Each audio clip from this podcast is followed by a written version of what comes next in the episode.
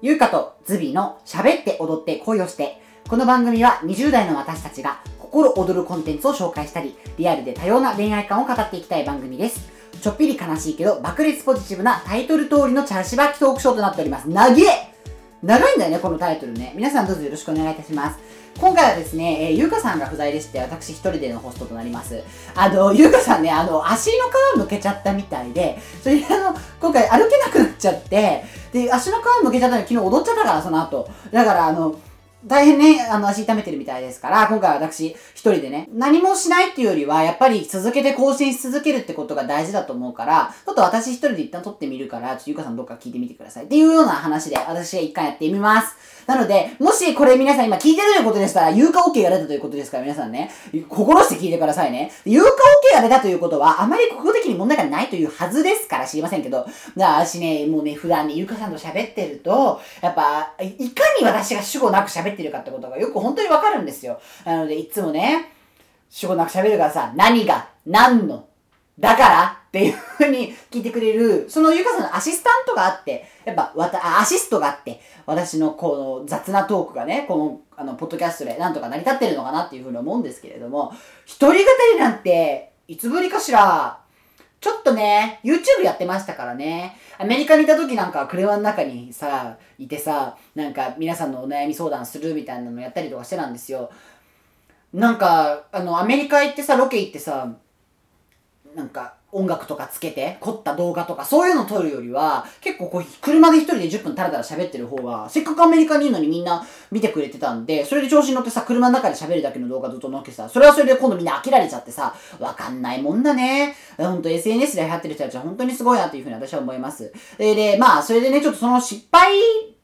癖がありましてね、一人でやっぱやるってことはすごいなんかこう恐怖心があるわけですよね。なので、あの、それで、まあでもね、ゆうかさんからのひょんなお誘いがあって、それでポッドキャスト始める運びになったわけですけれども、一人で喋るってできるかな？頑張ります。よろしくお願いします。今回ですね、何の話しようかなと思ったんですけれど、まあ、最近話題に消えてきたからこそ、私がちょっと言いたい。せっかくだからね、ポッドキャストですから、ちょっと込みって話しようかなと思いまして。やっぱあの、ウィル・スミスのビンタ事件、これ話したいなというふうに思います。なんかね、あの、僕が第一印象で思った、あ、まあ、まず、まず、この、この事件知ってます？皆さん、ウィル・スミスのね。アカデミー賞があったわけですよ、最近。で、まあ、ウィル・スミスが主演男優賞を取ったんですけれど、その受賞する直前、その男優賞、最優秀になるっていうのが発表される直前に、あの、まあ、アカデミー賞ってね、MC っていうのがいて、まあ、司会者が、コメディアンがやるんですけれども、クリス・ロックっていうのすごい有名なコメディアンさんが一人でずっと回してる中で、まあ、その、会場にいる俳優さんとかをいじったりするわけですよ。で、そこでウィル・スミスの奥様がいらして、で、奥様は、えー脱毛症、えー髪の毛が抜けてしまう、ご病気かなんかでしまう、頭が坊主なんですって。で、その坊主のネタを使って、坊主であることを、まあ、ネタに使ってお笑いをしたと。で、その、それを受けてウィル・スミスがわざわざ登壇してきて、そのクリス・ロックをパチコーンとまあバイビンタしたわけですよね。まあ、これがすごい大問題になってるわけで。これが実はですね、日米ですごいいろんな賛否両論が分かれているっていうのがすごい興味深くて。先にね、結果から言うと、ウィル・スミスが、まあ、アカデミー賞に、えっと、しばらく来なくなるのかな。で、アカデミー賞の会員から辞めたと。辞任したというふうになったんですけれども、いろんな見解あります。いろんな見、あの、実はウィル・スミスは、その、クリス・ロックが奥さんのことをいじった瞬間、笑っていたんですよ。で、奥さんだけがブスッという表情をしてたので、で、その後口パクで奥さんが何か言ってるんですよね。それを受けてウィル・スミスがビンタしに行ったんじゃないかっていうような見られ方もしてますし、あと、えっと、そもそも、あの二人仮初め夫婦で有名で、まあ、ウィル・スミスもよく浮気してた有名ですし、奥さんも、えーウィル・スミスとの間にいる息子より6歳上のラッパーと、えーウィル・スミス公認でエッチとかすごいしてたみたいなんですよね。で、なんかそういうので、まあ二人結構遊んでね、みたいな、そこまで別にね、ラブラブカップルでもないのに何やっちゃってんのみたいな話もあったりとかするみたいなんですけれど、まあそういう詳細はね、生徒たちのお騒がせは、まあ面白いねっていうところで置いといて、あの、まあ私が今回話したいのは日米でのこのお笑いの差ってことですね。まあ私が言いたいっていうか、いろんな人たちの話聞いてへーって思ったことと私の意見を言いたいんですけど、なんかまず日本では、えーウィル・スミスが叩いたことにしょうがなくないとか、まあなんならよくやったみたいな、男として当たり前じゃないかっていうような意外とね、彼が叩いたことに対する、えー、賞賛の声が多いみたいなんですね。まあ賛成の声が多いみたいですね。で、かたやアメリカなんですけれど、もう絶対ダメだと。もう彼はクロスラインしたと。もうそんなビンタなんてしちゃいけないことらしいっていうので、もうすごいウィル・スミスに対しての批判が多いわけです。で、まあそれにはそれぞれの理由があるらしくって、まず日本に関しては、えっと、その、障害である、まあ、脱毛症のことをね、ネタにしちゃダメだろうと。笑いにしちゃいけねえだろうと。まあそういう批判が特に多いから、そんな奥さんのことを、の障害を批判したんだったら、ウィル・スミスがカチンと来て叩くなんて当たり前だっていう意見が多いらしいんですけど、まあ、これはお笑いのあの価値観の違いかもしれないですけど、アメリカはですね、結構この障害とか人種差別とか階級差別、そういったものを、え、お笑いにするのが、政治もそうですけどね、すごい、え、普通でして、まあ、毎週土曜日にサタデーナイトライブって生放送でやるライブとかあるんですけど、それとかももう時事ネタなんですよ。で、まあ、スタンドアップコメディっていうのは、こう、日本みたいにマイクが立ってて芸人さんが二人で喋ってコントをする漫才するとかとは違くて、本当に一人の人間がマイク一本でべちゃくちゃ喋って笑いを取るっていうようなことなんですね。で、それはこう会場にいるお客さんたちのこう空気を得ながら自分の中で普段感じていること、今の時事問題と自分の私生活を照らし合わせて話したりとか、もうエッチな内容もめちゃくちゃ多いですし、結構女性も赤裸々なこと言ってて、多分初めて日本語字幕とかで見たらみんな絶対日本人は一度は弾いてると思うんですけれど、だんだんとそのリアルな笑いとアメリカ人の笑いのツボみたいなのが分かってくるとちょっとね癖が癖になってきたりだとかまあインテリジェンスがすごく必要な業界なわけですよね。ジャンルのあれですけど見せ物なわけですけれどあの、なので、人種差別とか、障害とか、あの、笑いにしちゃいけないことはないっていうのが、まあ、スタンドアップの、あの、ルールというかね、あの、文化みたいでして、で、でも、その中でも、いじっちゃいけないやり方っていうのがあって、いじっちゃいけなやり方があったとしても、もちろん炎上はするんだけれど、それだからといってこう、発言権がね、今後なくなるとか干されるとか、そういうことよりは、あ、お前できてねえな、っていうので、はい、またやり直し、みたいな、そういう、なんかこう、谷底を突き落とされるような、程度って言ったらあれですけど、本当にきつい時こそ人って笑いたいじゃんみたいな、そういう考えみたいなものが、えー、あるみたいですね。なので、あの、笑いにしちゃいけないことなんか、怖いダメだ、一人で夜喋ってると怖くなる、これ。ちょっと待ってね、皆さん。あのね、いつもね、ゆかさんとね、お昼間に喋ってるわけ。で、太陽さんさんの中二人で喋ってるのと打って変わって、この今、段ボールだらけの事務所の中で一人で夜中で喋ってるわけですよ。もう怖い、なんかもう一回この辺で変な人みたいに言ったからさ、治安はいいところなんですけどね。はあ、やっぱり一人って寂しいわ。誰もいないし、よし、気を取り直して。なので、笑いにしちゃいけないというものはないじゃん。それがお笑いじゃん。本当に辛い時って人って笑いたいじゃん。それを提供するのが、えー、コメディアンの仕事じゃん。で、まあ、こういう考え方みたいですね。なので、あの、そういう意味で日本人の障害笑いにしちゃいけないんだみたいなのは、ちょっとアメリカ人の観点からさ、ちょっと違うからっていうとこみたいです。で、アメリカ人がなぜウィル・スミスのこの叩くのがおかしいってアメリカっていうと、えー、まずビンタをするっていうのはもうすごい大事みたいでして、あのね、まあ確かに手を出すってすごくアメリカじゃ、あの、タブーでして、あの、僕もアルバイトをね、劇場でしていた時に、お客さんトントンって肩叩くのですら訴訟される世界だから気をつけなさいと言われましたし、僕の、あの、一緒にバイトしてた子なんて、お客さんちょっと携帯触んないでくださいっていうふうに言ったら、その、注意された人が上演中だったんですけど、その僕の、あの、バイト、注意しに行ったバイトの子に対して、肩で、うるさいわよって肩をプンツンって押したんですよ。ツンと押す程度ですよ。でもこれで、うちのそのバイトの子が、あの、無線でね、すいませんと、上司、あの、今、注意をしたら押し返されましたっていうふうに言った瞬間に、はい出場しますってセキュリティが出動したわけですよ。それでもうその人すぐに、家族と来てましたけど、その押し返した人だけも強制退場ですね。警備員二人来て。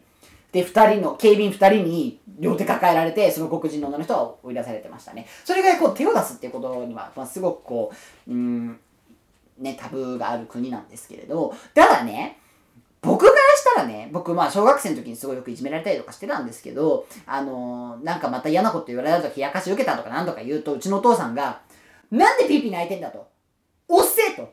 なんでプッシュしないんだと。そういうわけですよ。で、プッシュというのは、なんかこう、あの、言葉とか態度ではなくて、ほんとフィジカリーよ。もう身体的にその子のことを、両手をその子の肩のところに置いて、もう、と、押すわけですよ。まあ、跳ね返すみたいな。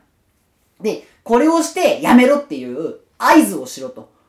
で、これ僕の父だけじゃなくて、僕の結構なんかまあアメリカに住んでる、あの、親戚にも言われたりとかして、やっぱ男たれや嫌なことがあれば、それを表現しろと。そういうこと言われて、でもアジアなんかも超弱虫ですから、そんなやりたくないピーピーピーって泣いてたんですけど、で、まあ母とかは、まあそんなことしなくてもいいから、こういう風にしたら、ああいう風にしたら、とかっていう風に提案してくるんですけど、母に言われたような、そんなね、なんか言葉でちょっとやめてって言うとか、なんかちょっとこういう風に工夫するってことなんて、もう子供だから聞くわけもなく、もうついにこれ何言っても聞かなくなってきたな、こいつなんて、僕のもう怒りも限界に対して、もうついには、もう押すどころか僕も手を出すようになっちゃったりとかしたわけですよ。で、あの、問題にもならないの。なぜかというと僕の力がそんなに強くないのと、まあ、結局いじめてるのはその子たちだったりとかしたから、その子たちからこう、ソーズビー君が殴りましたみたいなことがあんまりなかったんですけれど、まあでもそれで一時ちょっと、なんつうの、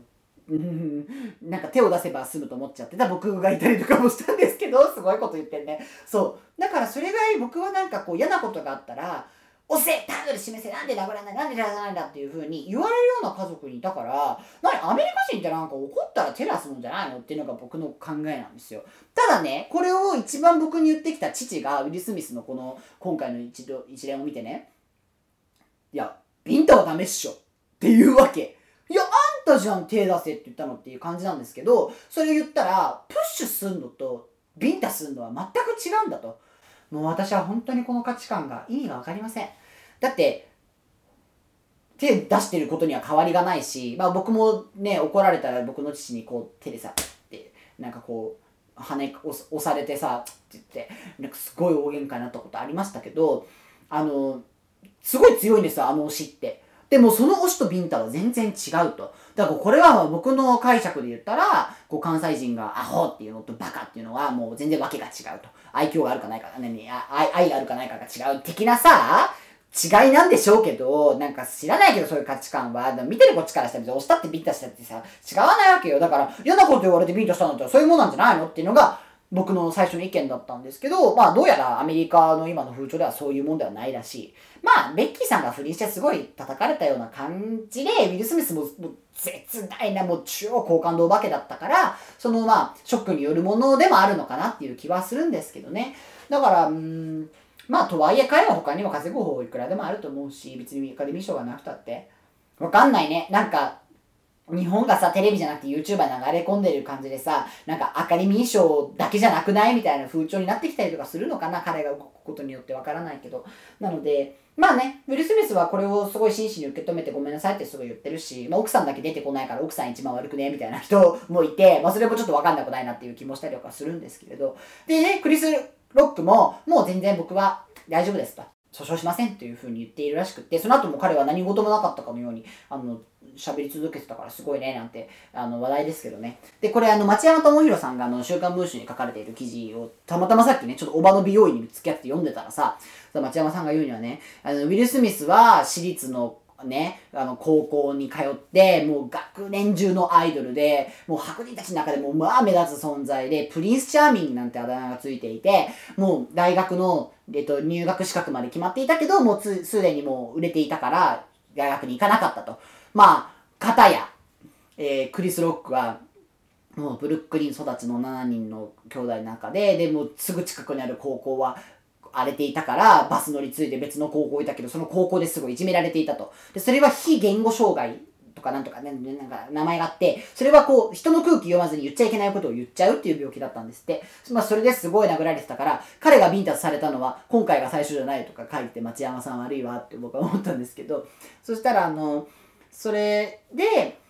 それぞれの時点でね、ウィル・スミスは、実は、えー、家庭内で夫えっと、お父さんが自分のお母お母さんのことを、えー、殴ってお母さんが口から血を出す光景を見たと。ま、それがすごく、それが僕を形成していると思うっていうふうに言って、そうするとね、逆にクリス・ロックの方の本では、どんなにいじめがあって辛かった、もう転校もした、すごいきつかったけれど、でも家に帰ればそこには愛があったって言って、あの、彼の大きい体した弟たちは、そのクリス・ロックのことをいじめた、いじめっ子のとこ行ってくれたりとかしたんですって。まあ、高島さこじゃないけどさ、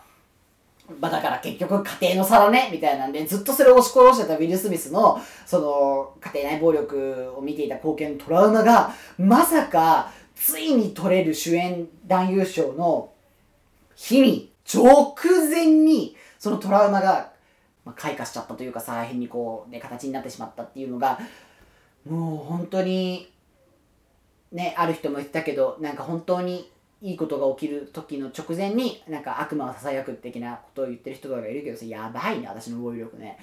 そう、な、もうほんとね、そんなもんなのね。だから、家庭って大事ですね。その、育つ環境とかもすごく大事だと思うけど、やっぱり家でどれだけの愛をあげられるか、どういうものを見せてるかっていう、その環境、本当にその人の、こう、人格ね、形成に、あんだけ大人になっても、こう、続くものなのねって思います。っていうので、まあ、まあ、ほとんど町山さんの解説ありきなんですけど、まあ、僕の経験も踏まえて、ウィル・スミスのこれよくわかんないよねっていう、まあ、うん、話でした。